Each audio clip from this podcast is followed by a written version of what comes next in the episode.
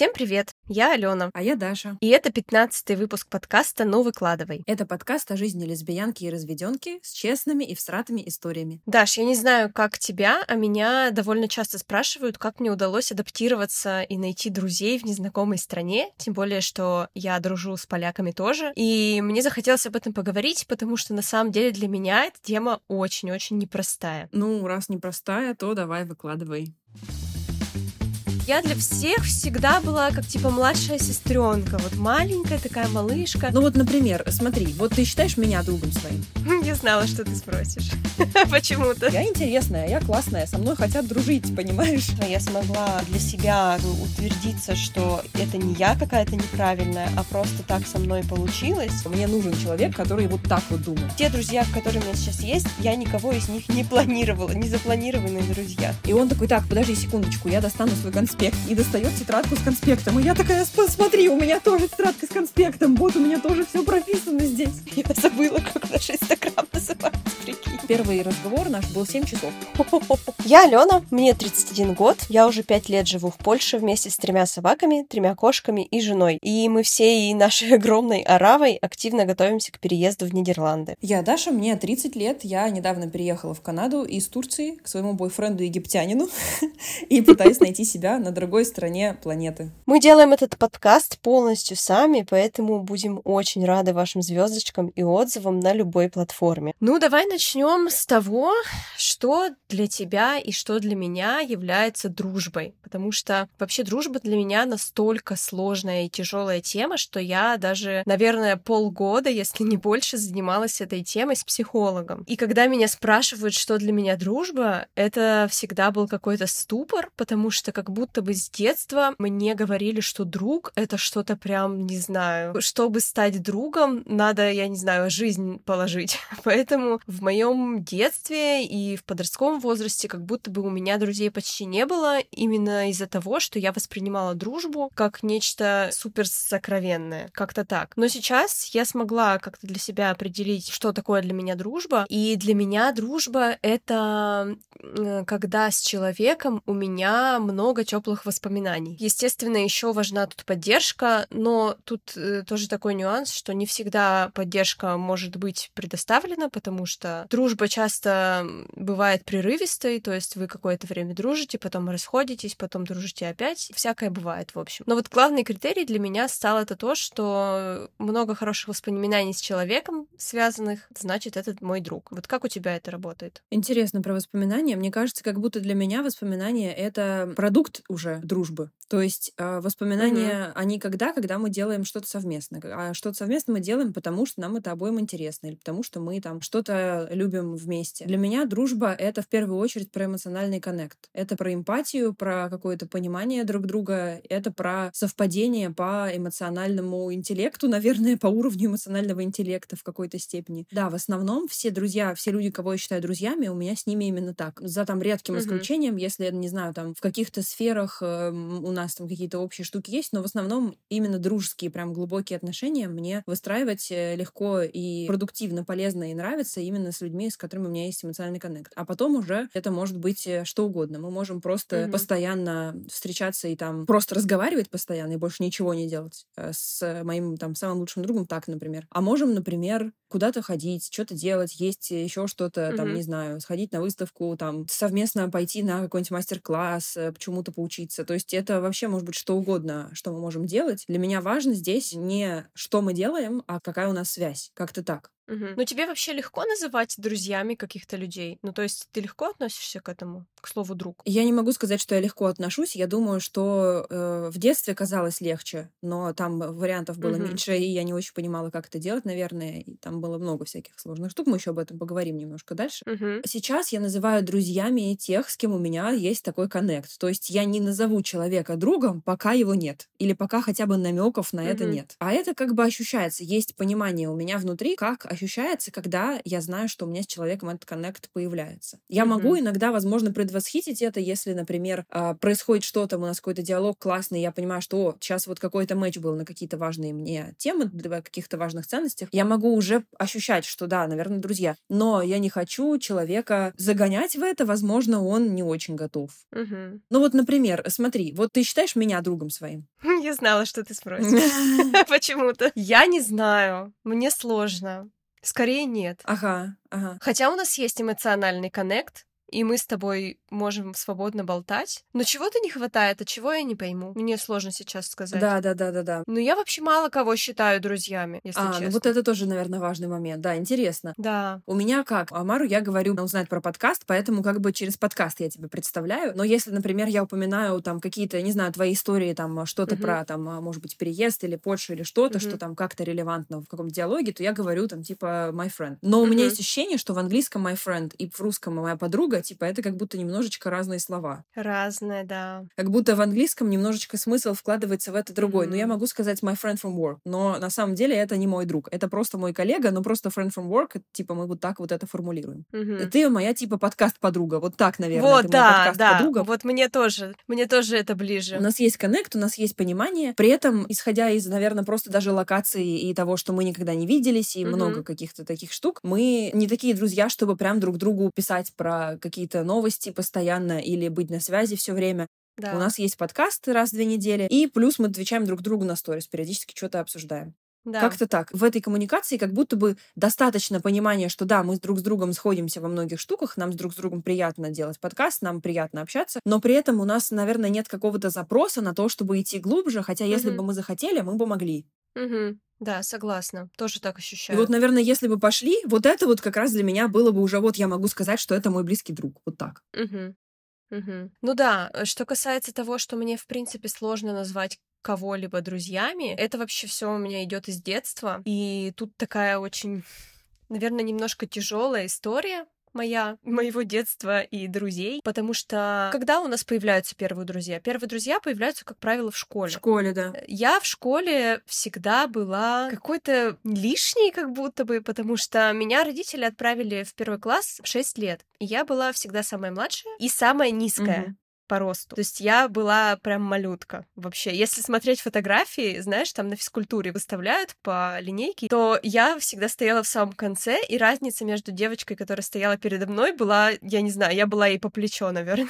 То есть я была очень маленькая. И из-за этого э, меня всегда не то чтобы шеймили, но как бы всегда ко мне относились как вот какой-то малышке, знаешь? Ну да, ну то да. То есть я для всех всегда была как типа младшая сестренка, вот маленькая такая малышка. Меня даже называли Аленчик, не Алена, а Аленчик, малышка. То есть какой такой чуть-чуть вот снисходительная, как будто бы, да? Да, да. И я никогда себя в классе не чувствовала равной. То есть я всегда себя чувствовала ниже и младше всех, и как будто бы вот я не имела права на свое мнение мнение, потому что все старше. Хотя я была отличницей, я отлично училась, и я всегда была умной девочкой. Но были вот такие проблемы, и у меня не было друзей. Знаешь, у нас были всякие компании, которые сидели на задних партах или там переписывались на уроках. У меня такого не было очень долгое время. Я сидела на первой парте всегда с какими-то странными пацанами, которые у меня списывали. Ну, в общем, вот такой вот такой вайб был у меня. Uh-huh, uh-huh. И я как бы всегда себя ощущала какой-то немножко от отвергнутой. И то же самое было, к сожалению, в семье потому что у меня старшая сестра и старший брат, между ними разница полтора-два года, то есть они погодки, и они всегда дружили, а у меня разница с ними пять лет. То есть я тоже всегда была вот младшенькой, и мне всегда хотелось как бы с ними дружить, мне всегда хотелось потусить в компании там сестры и ее подружек, но меня никогда не брали, потому что я всегда маленькая. Типа ты мелкая, ты с нами не, не будешь. А родители очень много работали. То есть я и в семье себя чувствовала отвергнутой, и в школе тоже. И получается, то есть у меня совершенно никого не было. Ну да, откуда брать тогда вообще понятие про какие-то да. близкие отношения? Угу. Я сейчас легко об этом говорю, ну, потому что я работала над этим с психологом. На самом деле мне было тяжело, конечно, над этим работать. То есть это осознание того, что на самом деле ты столько лет чувствовала себя отвергнутой, это очень тяжело. И когда ты понимаешь, что все это настолько повлияло на тебя, что сейчас, блин, мне очень страшно сблизиться с другими людьми именно вот из-за этого, из-за детства. Я помню одно воспоминание из детства. Мне было, кажется, 10 или 11 лет, или 12 даже, в общем, что-то типа того. И я напросилась на день рождения одноклассницы. Это было так, что, ну, я ни с кем особо не дружила. То есть тебя не позвали, а ты сама попросила?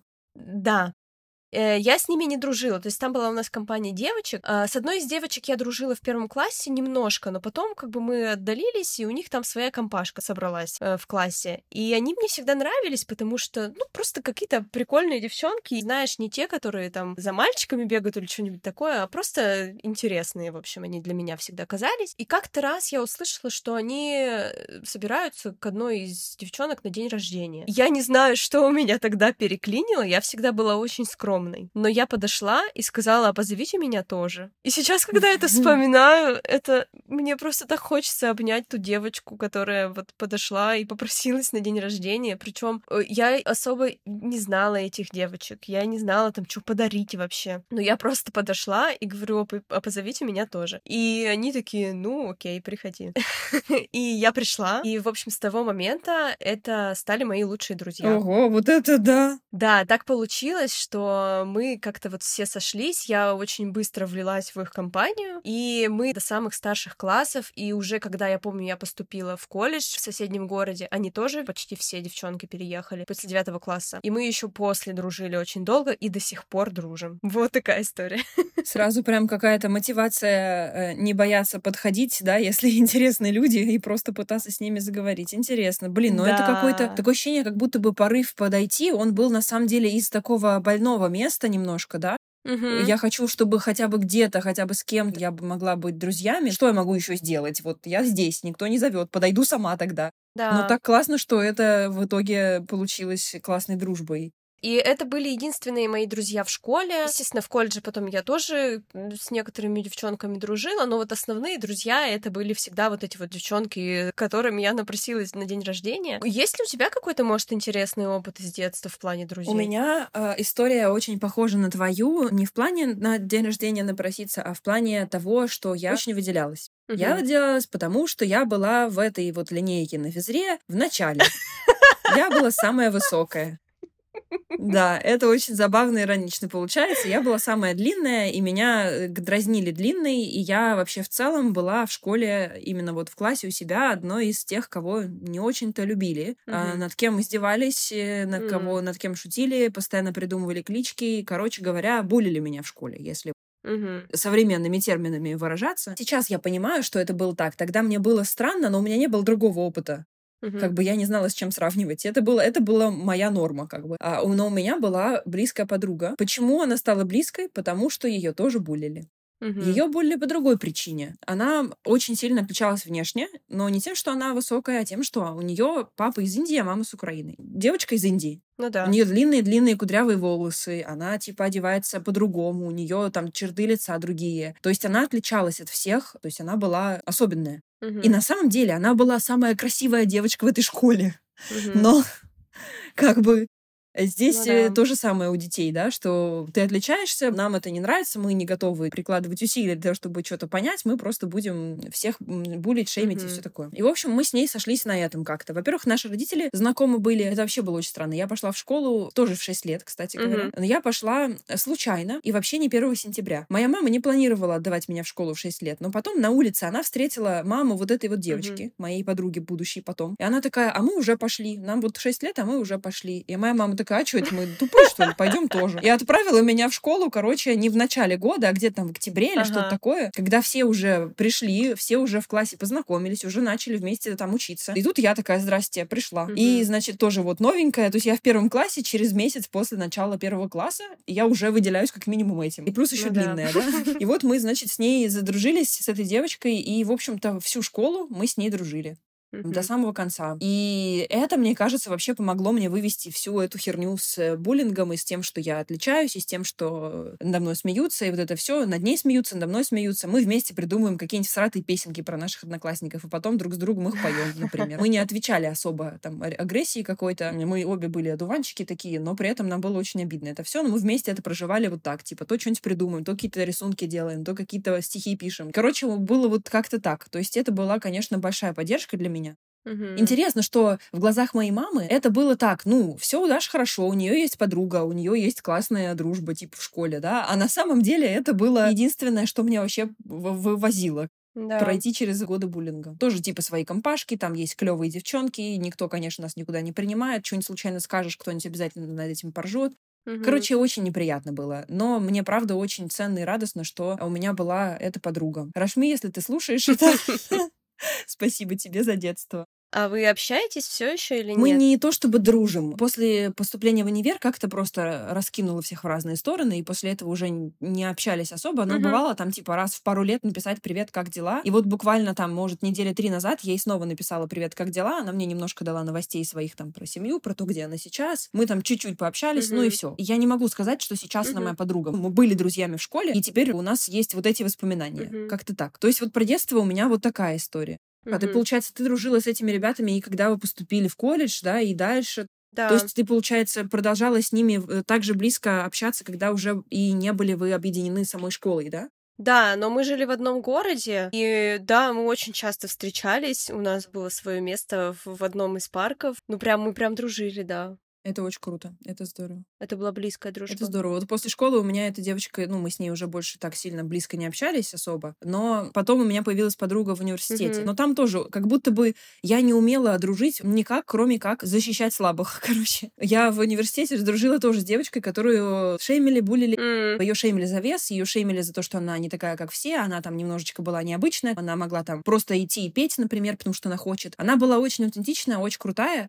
Но ее не понимали. И у меня было ощущение, что а кто еще, если не я, возьмет ее под свое крыло, потому что я уже подобным занималась 11 лет в школе. В универе меня не булили, но вот ее булили, и я как-то была с ней постоянно, я старалась ее там поддерживать и все. Но там была очень странная история, что в какой-то момент из-за какого-то маленького, абсолютно, абсолютно без какого-то глубокого смысла конфликта, она просто вычеркнула меня из своей жизни, просто сказала все, короче, и не пиши мне больше, типа того. Это было такой вот большой травмой для меня, потому что я предполагала, что это вообще типа самый мой близкий друг сейчас, и вдруг она просто такая все. Мгм. И у меня потом несколько раз были подобные истории, и мне еще очень долго нужно было это все прорабатывать с, с психологом и понимать, что это не во мне дело, и что это не я виновата, и я ничего плохого не сделала. Мгм. Просто люди почему-то иногда решают уйти. У меня тоже была такая история. Она случилась год назад. Как раз сейчас перейдем к теме того, что становится с дружбой, когда ты переезжаешь. Я, когда решила переехать, я вообще не думала о том, что будет с моими друзьями. Я просто поехала, типа.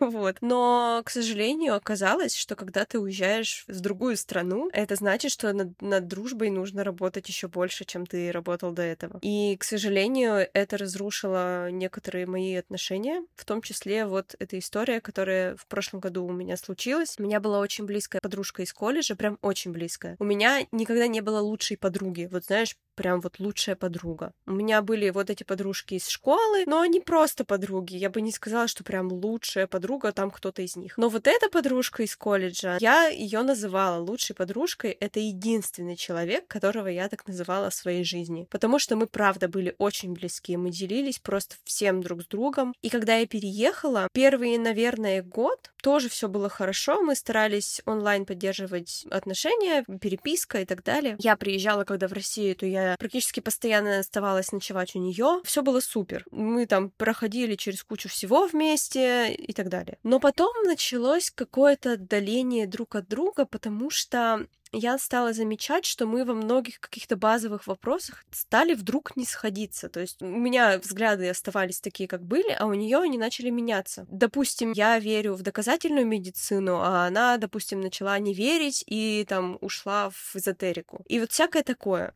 И когда мы сталкивались, вот этими взглядами, мы решили, ну давай вот эти острые вопросы тогда не будем обсуждать, чтобы как бы наша дружба сохранилась. То есть мы как-то вот это вот все решали постепенно. Потом началась пандемия, и у нас с ней возник конфликт по поводу прививок и здоровья. Она вообще не верила в то, что ковид существует. В общем, мы тоже тут с ней столкнулись, но как-то тоже у нас разрешилось, мы просто не затрагивали эту тему. Но когда началась война, то она просто обрезала все контакты со мной. То есть она просто перестала со мной общаться. После того, как ты стала о чем-то что-то публиковать или... Да, да, да. Я в Инстаграме публиковала, что я против войны и так далее, ходила на митинги, и она просто меня везде заблокировала. И я такая, окей, и мне было очень тяжело это прожить. Учитывая, какой у меня детский опыт с дружбой, и как для меня дружба всегда была важна, потому что ее мало было у меня в детстве, и как важна была для меня эта дружба, потому что это единственный человек, которого я смогла назвать лучшим другом. И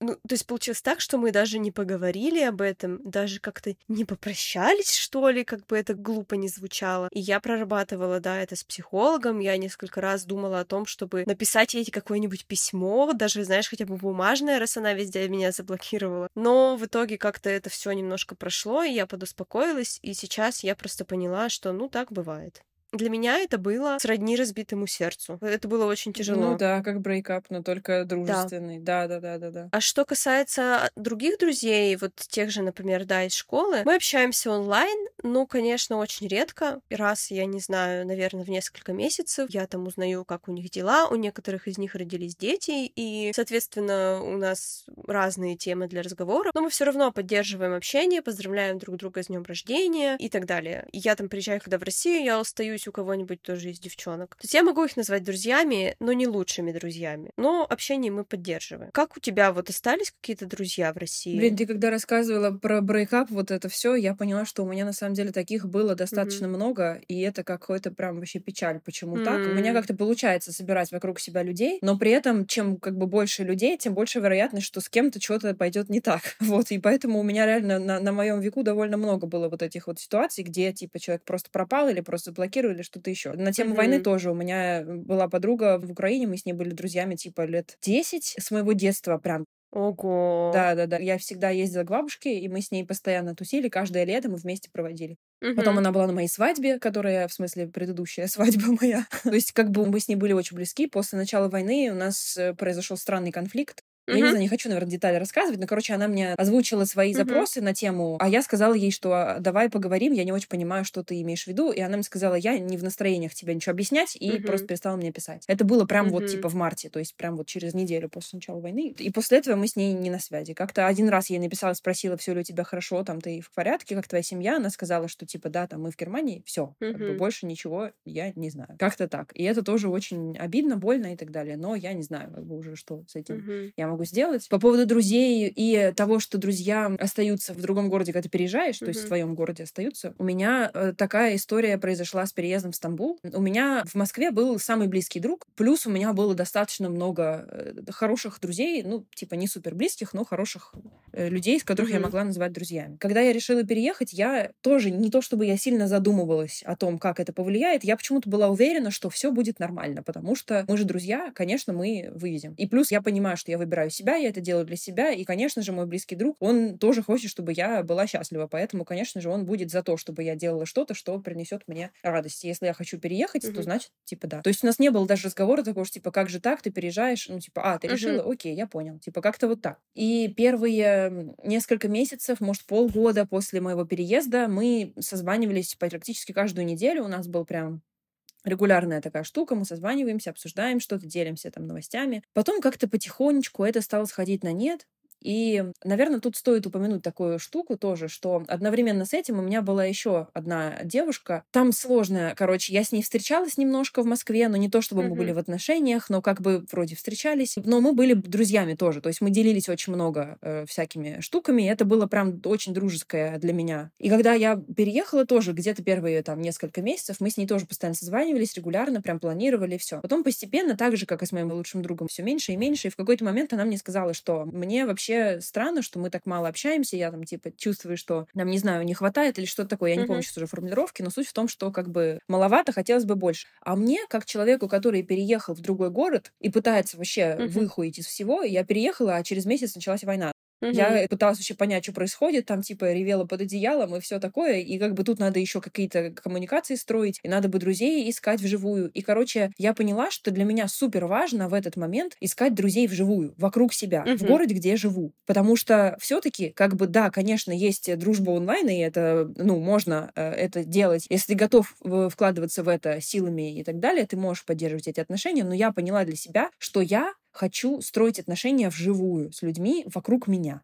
И как бы хуево это ни звучало, я так и сказала угу. этой девушке. Я сказала ей, что я выбираю сейчас коммуникацию вживую с людьми вокруг, потому что для меня это очень важно быть в контакте с тем, что вокруг. Я не хочу оставаться в угу. прошлом типа того и жить в Москве онлайн. Я не хочу только быть на созвонах со всеми своими друзьями из Москвы. Мне кажется, это даже немножечко нездоровая ну, да. херня. Если я переехала, а продолжаю как бы в голове жить еще там и переписываться и созваниваться только со старыми друзьями, это как будто бы очень какой-то я не знаю, типа держаться за прошлое так, что да, конечно, это все еще хорошая коммуникация у тебя с людьми, но жизнь же продолжается, ты двигаешься, ты физически не там, как будто бы это очень естественный момент, особенно когда, ну, в целом mm-hmm. я ощущаю себя очень одиноко, у меня никого нет в городе, я переехала в новую страну одна, это логично, что мне нужны друзья вживую. И, в общем, мой друг, ну, то есть я ему так не говорила особо, просто мы потихонечку это сошло на нет, но периодически мы переписываемся, но больше не созваниваемся, mm-hmm. как раньше созванивались. А эта девушка, она просто очень сильно на меня обиделась, она сказала мне, что это вообще жестко, то, что ты сказала, или что-то такое. И, короче, она перестала отвечать на мои сообщения после этого. Просто вот так. Вот это как будто был mm-hmm. немножечко брейкап, но там просто контекст был еще, наверное, немножко романтический, возможно, для нее больше, чем для меня. Я к тебе вот так, а ты меня не выбираешь, оказывается, здесь. Mm-hmm. Я подумала, что важно рассказать эту историю, чтобы не было ощущения, что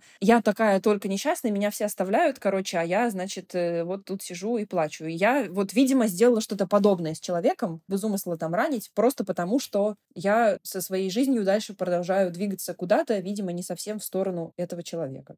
Вообще интересно, вот знаешь, есть такая штука, как отношения на расстоянии, а есть, получается, дружба на расстоянии. Я вообще не очень верю прям вот в супер дружбу на расстоянии. Я верю в то, что можно поддерживать отношения и справляться друг о друге, и заботиться друг о друге и так далее на расстоянии, но я вот не чувствую, например, что те друзья, да, школьные, с которыми до сих пор у нас есть чатики, где мы там переписываемся, но я не могу уже их назвать прям лучшими друзьями, потому что мы находимся находимся в абсолютно разных условиях. И мы тоже иногда сталкиваемся мнениями, потому что мы находимся в разных условиях. Я порой чувствую какую-то, как бы это жестоко не звучало, но я чувствовала зависть в мою сторону за то, что я переехала. И еще как-то мне говорили, что вот ты переехала, нашла себе новых друзей, про нас забыла. Да-да-да, тебя еще было. чувство вины вызывать в тебе за это, да? Да, это очень тяжело дружить на расстоянии, и сейчас вот все как бы друзья в кавычках, которые у меня остались там в России, я не знаю, как это назвать. Это не какая-то неполноценная дружба, это поддерживание просто отношений, как будто бы вот что-то такое. Но мне кажется, что это абсолютно нормально. То есть я первые годы, я чувствовала вину за то, что мы отдаляемся друг от друга. Но сейчас я понимаю, что, блин, оно а как иначе? Мы же все таки социальные существа. Мне кажется, физически быть друзьями гораздо проще и удобнее и комфортнее, чем на расстоянии. Мне кажется, еще контекст да, очень важно, да, контекст это очень важно. Особенно сейчас, как бы в наши времена. И вообще, и сейчас у меня есть друзья в Польше. Я хотела перейти дальше, как вообще у меня получилось найти друзей здесь. Да, про поиск друзей уже в новой стране. И учитывая еще, что когда мы переезжали, мне было сколько там, 26 или 27 лет, ну то есть ближе к 30, это уже, мне кажется, возраст, когда становится сложнее находить новых людей вокруг себя, по крайней мере, для меня. Мне и так-то было всегда сложно. Тут еще как бы ты, короче, взрослее, у тебя выше стандарты и все вот это вот. Как вообще это получилось? А, я не искала друзей специально. То есть я искала не друзей. Поясню, что для меня очень важно, когда ты переезжаешь в другую страну, влиться как бы в культуру. И когда мы переехали, я начала язык польский учить сразу же. Но я понимала, что мне негде было его использовать, потому что, например, моя жена, она там сразу, да, работала, у нее на работе появились какие-то коллеги так далее, и она там могла практиковать свой польский язык с ними. А у меня никого не было, потому что я фрилансила и работала на Россию. Я только русский язык использовала. А мне очень хотелось поскорее как бы его уже начать использовать, чтобы лучше разговаривать на этом языке и так далее. И я думала, думала, что, как, что сделать, куда пойти. Именно вот мне хотелось именно каких-то поляков, знаешь, найти. И, в общем, я стала искать какие-нибудь группы по интересам. Там сначала я попыталась стать mm-hmm. волонтеркой в Краковском приюте для собак, но у меня, к сожалению, не получилось, потому что там очень сложная система, туда очень сложно попасть. Я стала искать что-то другое, и случайно так получилось, что я познакомилась через нашего арендодателя, у которого мы снимали квартиру, я познакомилась с его друзьями. Это были два гея, и они пели в хоре, в ЛГБТ-хоре. И мне стало это супер интересно, потому что у меня есть музыкальное образование, я тоже в детстве пела в хоре, и я подумала, что, о, это прикольная зацепка. И почему еще мне понравилась эта идея? Потому что это ЛГБТ-хор, и, и это, скорее всего, поддерживающее общество. То есть они открыты вообще для всех. У них э, очень разнообразный там был хор. Там люди из разных стран, э, разных национальностей, разных э, религий и так далее. То есть вообще всякие разные. Но большинство там были поляков, конечно же. И я подумала, что это прикольно и надо попробовать. То есть мне помогло туда окунуться то, что я не думала о том, что мне надо там с кем-то обязательно подружиться, там э, обязательно сблизиться. Нет, я использовала это только для того, чтобы попрактиковать свой польский. И я туда записалась. Я записалась, пришла туда, сразу сказала, что у меня плохой польский. Меня очень тепло приняли. И я нашла там друзей. Сейчас э, я уже в этом хоре не пою, но у нас осталось оттуда две девушки, с которыми мы дружим, ходим друг к другу в гости. Они польки. Как-то вот с ними сразу получилось э, наладить контакт. Они нас, помню, первые позвали к себе на пиццу в гости. В общем, этот контакт вообще совершенно случайно завязался только на моем желании попрактиковать польский язык. И есть еще у нас одни друзья поляки, которые тоже с самого начала. Это коллеги моей жены. Моя жена, она прям экстраверт, то есть она любит общаться, очень много говорить, с незнакомыми людьми там э, знакомиться. А я абсолютно наоборот. я интроверт, и мне это все очень тяжело дается остается. И она меня просто однажды потащила э, в гости к ее коллегам-полякам. Пошли, пошли. Я говорю, блин, да как мы пойдем? Мы еле на польском разговариваем, там, знаешь, два слова связать не. Она такая, пошли, пошли, все, идем в гости. И тоже вот как-то так постепенно мы с этими поляками сдружились. Интересно еще то, что вот сейчас, после начала войны, очень много же иммигрировало русскоязычных, и сейчас очень много разных сообществ у нас здесь есть русскоязычных. Есть даже арт-пространство целое, где все на русском языке, и очень легко найти друзей именно вот на своем языке. Когда мы переезжали, этого практически не было. То есть я вообще не знала, что в Кракове живут россияне. Я даже понятия не имела, я, мы никого не встречали и не знали абсолютно. И вот именно русскоязычные друзья у нас появились появились после начала войны. То есть до начала войны мы практически никого из России не знали. Мы дружили и до сих пор дружим с парочкой украинцев и с белорусской, с девочкой. А с ними я подружилась так, что я нашла какой-то клуб иллюстраторов, я тогда занималась иллюстрацией, и увидела, что они собираются на кофе. Я пришла, я думала, что это будут поляки. Я пришла, а там все на русском языке разговаривают. Вот, и так мы с ними тоже познакомились. Остальные друзья, которые говорят на русском языке здесь, остальными мы познакомились на митингах. Это очень интересно, что кажется, как будто бы, когда ты куда-то переезжаешь, тебе нужно специально искать друзей и сближаться с ними. Но лично для меня, по факту, самый простой путь оказался абсолютно случайный. Я нашла друзей, потому что хотела учить польский язык. Я нашла друзей, потому что пошла на митинг. Все друзья, которые у меня сейчас есть, я никого из них не планировала, не запланированные друзья. Ну, это обычно так и происходит, когда ты, типа, идешь идешь, делаешь что-то, что для тебя важно, что-то соответствует твоим ценностям и интересам. Вокруг есть какие-то люди, которые тоже про это, и оказывается, что у вас есть общие какие-то штуки. Да. Ну вот я знаю, что ты, например, э, специально сама знакомилась в Турции. Расскажи об этом немножко, потому что для меня это вообще невозможно. Я не умею сама знакомиться с людьми. Эм, да, в Турции у меня было так. Я переезжала в Турцию не для того, чтобы искать русских там. Я переезжала в Турцию для того, чтобы вообще что-то ага. новое получить, совершенно новый опыт. Я не хотела дружить с русскими, я пряталась от них как могла. Особенно первый там месяц. Ага. Для меня интерес был в том, чтобы узнать новую культуру, понять, как вообще там люди мыслят, э, что вообще происходит, как. И я старалась э, общаться с местными. Изначально я приехала к сложно объяснять, э, наверное, Мгм. отношения, как, какие у меня были с этим человеком, но что-то типа дружбы с привилегиями, Мгм. наверное, приехала там к нему, потому что это был первый человек, с которым я познакомилась в поездке в Стамбул до этого, просто случайно. И как-то у нас получилось хорошо общаться, и все. И вот я... и это был единственный человек, которого я знала в Стамбуле. Потом, когда я как бы я переехала уже прям жить, я поняла, что да, мне нужно собирать вокруг людей, как бы надо что-то делать. Я, во-первых, нашла комьюнити англоязычных э, экспатов, а, сообщество, которое делает мероприятия для англоязычных экспатов. И каждую неделю там несколько разных штук есть, например, по вторникам караоке, в среду там спикинг-клуб, там в четверг что-то еще, в пятницу туса. Вот что-то такое. И каждый раз ты можешь в целом прийти, ну, там, там это сколько-то стоит билет, но mm-hmm. в целом это там очень адекватно. Ты просто приходишь там и можешь уже общаться с людьми. То есть ты выбираешь, э, с кем э, ты хочешь там поговорить, можно какие-то игры, что-то еще. То есть вот такое вот это вот именно направлено на это. Я пришла туда один раз, поговорила с парочкой людей, в целом поняла, что я, кажется, готова к социализации, потому что перед этим я вообще боялась выходить из дома. Там, это я рассказывала про это в первом выпуске, когда мы говорили про переезд. Потом, когда я, ну, все-таки поняла, что надо из дупла вылезать, я вот вылезла, такая, окей, вокруг uh-huh. люди, прикольно. Но я не то чтобы нашла там каких-то людей, которые мне как-то сильно подходят по ценностям или как-то еще. Это был такой, знаешь, типа, то, что мы говорим на одном языке, это, этого недостаточно для того, чтобы как-то объединиться. И, конечно, спикинг-клуб в плане, типа, там, попрактиковать язык, наверное, прикольно, но это все. И плюс местных там нет тоже. Хотя прикольно да. общаться с экспатами, прикольно общаться с теми, кто переехал, там абсолютно разные культуры, интересы и все остальное. Но это не мои люди, поэтому я потом приходила туда, mm-hmm. может, дважды еще на какие-то мероприятия за все два года. То есть я как-то поняла, что, ну, не очень мои люди.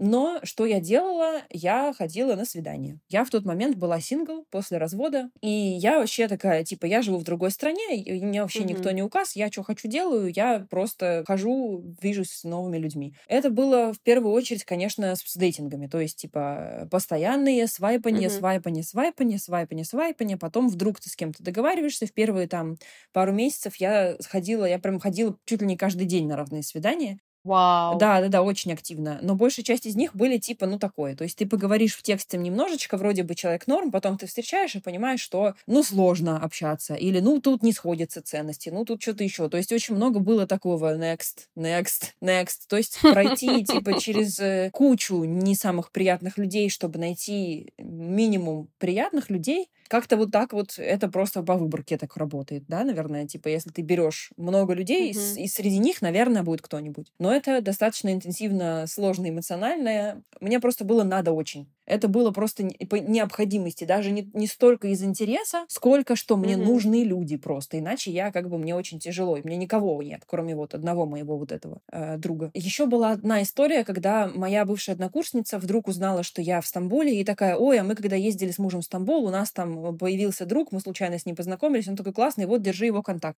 Я Мгм. сначала такая, нахера мне его контакт вообще? Я типа не просила, ну ладно. А потом я с ним пообщалась, и как-то мы даже задружили. И было прикольно, что типа человек посоветовал человека, потому что знает меня. Короче, тоже интересно, что так вот может, может сработать. Но там все очень плохо закончилось.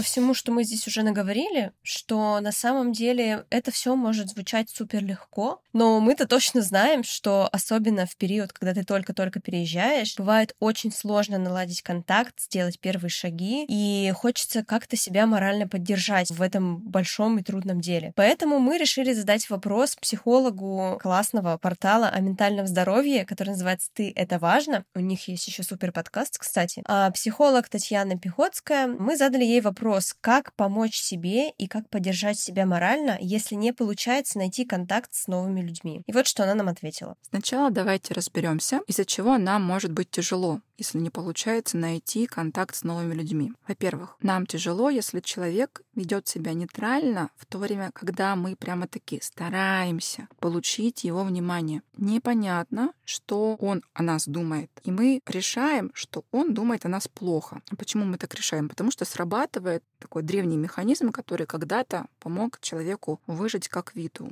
И заключается он в том, что мы ждем худшего, когда не хватает информации. Во-вторых, что еще нам мешает, от чего нам тяжело? Когда проявляется наш внутренний критик. Это происходит, например, через мысли. Они у каждого разные. Например, такие. Видимо, я раздражаю ее, или я глупо выгляжу перед ним, или я неинтересна ему. А как реакция на такие мысли у нас появляются эмоции. Например, стыд, тревога, страх. Так вот, чтобы обуздать внутреннего критика, стоит развивать в себе внутреннего позитивного родителя. Внутренний критик — это тот же родитель, тоже внутренний, но негативный. И такие позитивные реакции на себя, например, в виде поддерживающих мыслей, мы условно называем внутренним позитивным родителем. Какие это могут быть мысли? Ну, например, такие. Мне не нужно ничего ему доказывать. Мое мнение может отличаться, и при этом оно имеет право на существование, так же, как и его мнение. И вот через эти мысли можно перейти в такое спокойное состояние. Но есть одно но, сможет это не каждый, только тот, у кого внутренний позитивный родитель сильнее, чем внутренний критик. Тут есть хорошая новость. Она состоит в том, что прокачать внутреннего позитивного родителя и обезвредить, что ли. Критика можно в работе с психологом. Ну и в-третьих, нам тяжело порой, когда из-за внутреннего критика мы чувствуем себя с человеком не на равных, а как бы ниже него будто бы он больше меня, важнее меня. И вот что с этим всем делать? Как же помочь себе? Когда человек реагирует на нас нейтрально, чтобы не додумывать, можно напомнить себе, просто напомнить, например, так, э, мне сейчас не хватает информации о том, как он воспринимает меня, поэтому, похоже, я сгущаю краски. Дальше. Стоит себе ответить на вопрос, ставлю ли я себя в позицию ниже или чувствую, что мы на равных с этим человеком. Если ставите себя в позицию ниже, знайте, что есть четыре абсолютно таких простейших действий, которые помогут перестроиться в позицию на равных. При кажущейся простоте, если их совершаем, мы действительно регулируем свое эмоциональное состояние, потому что тело подает сигнал психике, и психика перестраивается. Во-первых, сделайте глубокий вдох и выдох. Во-вторых, выпрямите спину, расправьте плечи, грудь вперед, то есть в такое положение переключитесь, в котором можно себя чувствовать уверенно. В-третьих, что тоже важно, немного подайтесь телом назад, потому что отстраняясь физически, мы перестаем чрезмерно вовлекаться эмоционально. Тоже, опять-таки, это сигнал телом нашей психики, и а, вовлечение эмоциональное снижается. И четвертый момент. Заметьте, где в вашем теле сейчас есть напряжение, а дальше туда внимание направьте, и с каждым вдохом все больше отпускаете это напряжение, все больше расслабляйтесь. Ну и также важно напомнить себе что-то вроде «я правда могу ему не нравиться, а он вообще-то может не нравиться мне. И от этого ни он, ни я не становимся плохими. Это такая фраза внутреннего заботливого родителя, и я надеюсь, она сработает для вас. Самого своего близкого друга в Стамбуле я нашла где-то через 2-3 месяца, наверное, после того, как приехала. Мгм. В тот момент он еще не, не был моим близким другом, понятное дело. Началось это просто со свидания из Тиндера. Это было свидание из Тиндера, э, в котором э, мы просто договорились встретиться, типа посидеть, поесть, возможно, покурить травы и пообщаться, типа и посмотреть, как это будет. В секунду, когда я его увидела, я поняла, что это не свидание, потому что это абсолютно, типа, не, не- не мой тайп, абсолютно не. Но при этом, как бы мы уже договорились, как бы, ну и посмотрим, давай пообщаемся.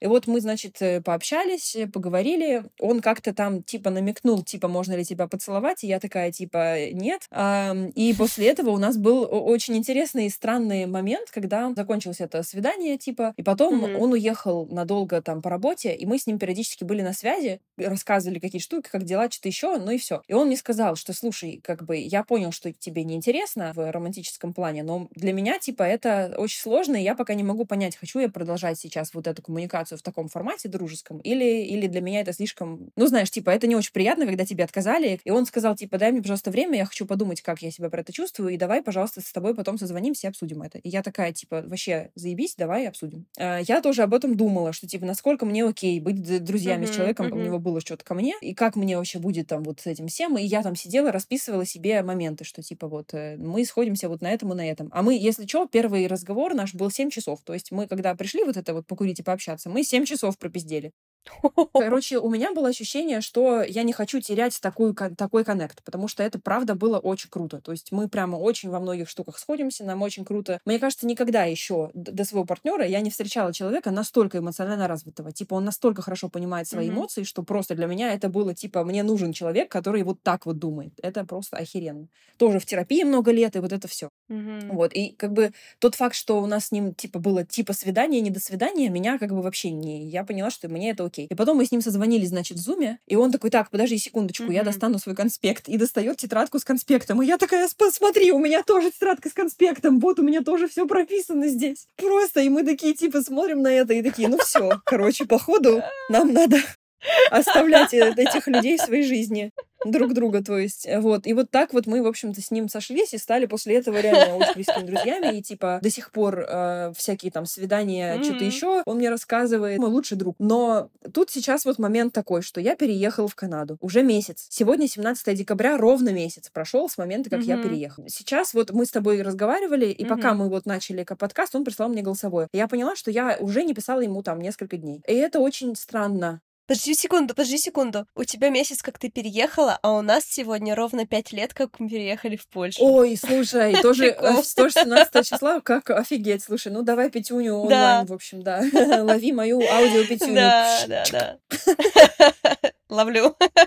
Все, продолжай. Ну да, здесь, короче, момент такой, типа, как продолжать вот эти дружеские отношения, которые практически, ну, там, полтора, почти два года мы строили. Сейчас, когда я переехала в другую страну с другим часовым поясом и с другой повесткой своей, потому что мне теперь надо, типа, решать много вопросиков, я там э, в отношениях и все вот это. Угу. И сейчас какой-то такой очень сложный момент, я пока не могу понять. С одной стороны, конечно, стоит планировать регулярные штуки, и мы в целом, ну, там, раз в две недели по часу мы созваниваемся, где-то вот так. Но ощущается это уже не таким коннектом, какой был раньше. Не в плане того, что мы не мэчимся по каким-то ценностям, все еще мэчимся. Просто для того, чтобы коннект сохранять, нужно в нем быть, в этом контакте. Угу. Правильно? А у нас и он получается сейчас такой ограниченный очень сильно. Ну, типа раньше мы виделись раз в неделю минимум, часа на 4 на 5. Сейчас мы говорим типа по часу раз в две недели. Угу. Это как раз то, о чем мы с тобой перед этим говорили, что когда дружба становится на расстоянии... Ну, другой контекст, да, да. Да, да, вы в разных контекстах становитесь, в любом случае. Ты знаешь, у меня сейчас, возможно, это отрицание угу. какое-то, но мне очень страшно представить себе, что я перестаю настолько близко быть со угу. своим другом, Ози его зовут. Я не могу представить себе. Типа, потому что я ни с кем, кроме Амарчика, ну, в смысле моего партнера, я ни с кем, кроме него, вот настолько глубоко эмоционально не коннектюсь угу. никогда. Это, типа, очень близкий друг для меня. И мне, типа, стрёмно его потерять, но при этом как будто бы есть в этом что-то не то, что можно контролировать в какой-то степени, потому что, да, я в другом контексте, я в другой стране, я в другом часовом поясе, у меня другие штуки, он все еще сингл, у меня, типа, скоро будет уже mm прям семья и все вот это. Короче, как- как-то вот, вот очень мне про это страшно и сложно, и мы вот с ним на следующей неделе будем созваниваться, я думаю, что нужно будет mm об этом поговорить. Это вот такой момент, который нужно проговаривать. Мне кажется, что если мы достаточно близки, то это, ну, можно нормально обсудить без того, чтобы просто пропадать, а потом друг друга ненавидеть за то, что мы э, друг друга да. загостили, как бы. Да. Понимаю тебя. А как у тебя вообще в Канаде? Ты как-то планируешь тоже кого-то искать или сейчас вообще не до этого? У меня сейчас вот за этот месяц пока не было возможности. Мы как-то сходили на мероприятие, типа там какое-то импровизационное шоу, посмотрели его, было весело, ну и все. Ну как бы вот мы стоим, это было очень странное ощущение. Mm-hmm. Напомнило мне, когда я только переехала в Стамбул, и еще чувствовала себя очень странно и испуганно. Мы, ну, закончилось шоу, люди там что-то там подходят к этим актерам, кто-то что-то разговаривает, кто-то с кем кем-то там пошел там пивас заказать, что-то еще, и мы стоим посреди этого всего, угу. и, и как будто нас нет. Потому что ну, мы никого не знаем, нас никто не знает. Нет такого mm-hmm. какого-то то ли в культуре нет. В Турции по-другому немножко, к тебе подойдут. А, как минимум спросят, типа, все у тебя окей, там, или, я не знаю, в всяком случае, ко мне. Там это еще тоже отдельная история, как mm-hmm. относятся к девушкам и как относятся к парням. А особенно, если это парни не турки, да. Но здесь как бы вот мы стоим посреди этого всего, mm-hmm. и, и как бы у меня была фантазия, что вот мы придем на этот импров, и потом мы подойдем к кому-нибудь и такие, о, привет, а вы откуда? А мы отсюда, туда-сюда, недавно приехали, и начнем разговаривать. Нихуя! Да. Потому что ты там стоишь и понимаешь, что ты еще не часть этого. Ты просто mm. зритель, который пришел, и ушел. И вот это вот меня пока угу. сейчас очень расстраивает, да. пугает. И после этого импрова я вышла из угу. здания и просто плакала. Мы шли по улице, короче, ебучий снег, ебучая, короче, холод, зима и лед на этом, на асфальте, и там чуть не поскользнулась. Иду, короче, и думаю, блядь, что я сделала вообще? Уехала из Стамбула, где тепло, и дохера у меня друзей. Вот такое у меня было состояние. Да, представляю. Сейчас мы обсуждаем, какие активные действия мы можем предпринимать для того, чтобы вокруг себя людей как-то собрать. Вообще очень странно по сравнению с Турцией. У нас здесь вокруг, ну вот в доме, где мы живем, довольно много людей нашего возраста. Они с собачками гуляют, что-то там тусят, что-то кто-то там на балконе курит угу. траву. Каждый раз, когда мы приезжаем домой, мы видим их там на балконе, мы там типа hello говорим. И как бы hello или bonjour это ограничивается. Никогда никто больше ничего не делает. Они там, их собака к нам пошла нас нюхать, они просто собаку окликнули и все. Они даже не говорят нам типа, ой, типа, там она там людей любит, или mm я не знаю что-нибудь. Вообще никакой коммуникации нет. Для меня это очень странно. То ли им просто уже не надо, потому что у них есть друзья. Но mm-hmm. у меня ощущение, как будто бы, ну, мы как бы есть, но ник- никому мы не интересны сейчас. И это очень странно, потому что я, не знаю, может, это тоже какие-то комплексы, mm-hmm. что я привыкла, что я обычно, ну, я интересная, я классная, со мной хотят дружить, понимаешь? А тут, типа, просто вот как каждый раз, просто мимо. Вот. И мы решили, что будем делать какие-то штуки, чтобы э, находить друзей. Например, мы пойдем на стендап-шоу. На стендап-шоу, мне кажется, заговорить с человеком, который сидит за столиком с тобой, все равно проще будет. Как минимум спросить, типа, а что, как тебе комик там, или что-нибудь такое. Потом мы хотим сходить на импров, но уже именно mm-hmm. заниматься, а не смотреть на них. То есть прям пойти на первый уровень импровизации и прям поучиться. Э, вот. И там тоже, как будто бы, если мы будем учиться вместе с другими людьми, логично, что мы будем как-то с ними коммуницировать. Это не просто, типа, прийти на шоу и уйти домой. Mm-hmm. Потом еще что там, а, ну всякие мастер-классы, типа, поучиться делать ковры там, или я не знаю, что-то еще. А, вот. Короче, мы пока а, обсуждаем обсуждаем такие моменты, и вот на следующей неделе у нас будет первый такой шаг, вот этот mm-hmm. вот стендап-концерт. Посмотрим, как это будет. Это реально тоже зависит очень от людей, которые будут вокруг, мне кажется. Но там как будто проще заговорить. Ну, то есть находим сейчас какие-то такие способы. По сравнению со Стамбулом сильно сложнее, потому что особенно mm-hmm. после войны, конечно, переехало очень много русских, и как минимум ты просто приходишь в кофейню, и ты слышишь русскую речь. И есть кофейня, которую открыли русские экспаты, и ты приходишь туда, и там вообще как в Питер приехал. Вот серьезно. Просто как бы все сидят, коворкают, что-то кто-то mm-hmm. обсуждает, и абсолютно как будто бы ты вот и не уезжал из России. Вот такой вайб. Здесь такого нет вообще. Я, может быть, дважды в Костка там слышала русскую речь какой-то семьи там с детьми. Вот и все, как бы. Но у меня и нет какого-то как бы э, да. необходимости именно русскоязычных друзей. У меня есть как бы необходимость просто друзья. Короче, вот так вот. Сейчас немножко потерянное такое состояние на эту тему. А, да. Наверное, надо будет сделать апдейт на эту тему через там несколько месяцев и посмотреть, как это сработало. Ну вот мне кажется, из того, что ты рассказала, из того, что я рассказала, можно сделать один такой э, важный вывод, как мне кажется, что часто люди, когда куда-то переезжают в новое место, думают, а как найти друзей? Мне кажется, что на этот вопрос можно посмотреть по-другому и поискать не то чтобы друзей, а поискать вот именно места, которые тебе будут интересны. Вот как ты сейчас перечислила, что там э, на какие-то мастер-классы вы хотите пойти или еще что-то. Вот в этих местах уже люди, которые могут с вами быть в коннекте, больше шанс найти их там, чем просто думать, как найти друзей и там, не знаю, как познакомиться с соседом или что-то такое. Но вот мне хочется вот, да, такой как бы совет, что ли, немножко от себя, что попробовать посмотреть это не со стороны поиска друзей, а со стороны поиска чего-то интересного для себя. Тем, чем ты интересуешься. Да, Поэтому да, да. все равно это в какой-то степени поиск друзей. Да, ну, ну что, типа, ты не из, не из вот этого состояния пустого такой, надо друзей, да, да? А ты именно, такой, пойду сделаю да. что-то интересное для себя. Угу. Именно, да, вот это я и имела в виду. Но надеяться на то, что там найдутся люди, которые могут стать тебе друзьями. Может быть, ты еще что-то хотела бы к выводам добавить? А, ну я еще хочу добавить, что э, если у вас проблемы со сближением с людьми, как у меня, и был подобный какой-то опыт в детстве, то обращайтесь к психотерапевту. Я как человек, который много лет лет жил с тем, что очень сложно с кем-то сблизиться, завести друзей и вообще заговорить. Сейчас себя ощущаю совершенно по-другому, и я смогла пережить, прож- прожить вот эти моменты из детства, я смогла э, для себя утвердиться, что это не я какая-то неправильная, а просто так со мной получилось, и мне это очень помогает жить и очень помогает общаться и сближаться с другими людьми. Поэтому не оставляйте это просто так, вот такой вот мой советик маленький еще. Я могу еще сказать про то, что для меня самое важное в любой вообще коммуникации, в любых отношениях, дружеских и недружеских, это разговаривать. И угу. умение разговаривать и правильно озвучивать то, что происходит, и в том числе, например, со своим бывшим дейтом договориться все-таки быть друзьями, это да. все про умение разговаривать. А это умение разговаривать получено благодаря психотерапии, опять же, благодаря тому, что ты учишься понимать, что для тебя важно, и это озвучивать. И это как будто бы очень сильно упростило тоже жизнь и поиск друзей в том числе. И даже процесс вот этот, что да, окей, что-то не вышло, но можно обсудить, и это нормально. И если человек тоже может это обсудить, то, скорее всего, что-то да получится с этим человеком. Да, я думаю, что на сегодня это все. Спасибо тебе, Даш, за обсуждение. И что, подписывайтесь на наш Инстаграм, выкладывай. Я забыла, как наш Инстаграм называется, прикинь. Мой инстаграм аленка.шве. И мой инстаграм а, Даха Худи. И я еще думаю, что будет круто, если вы послушаете выпуск и в комментах, может быть, напишите свой опыт про да. поиск друзей в другой стране или в целом про поиск друзей во время, ну, когда вы уже взрослые люди, да. Или, может быть, какую-то еще историю. Если чем-то поделитесь, будет очень круто, потому что это в том числе может дать э, людям понимание еще больше про то, как бывает. Да, согласна. Все, приходите к нам и отмечайтесь. Всем пока-пока. Пока. -пока. пока.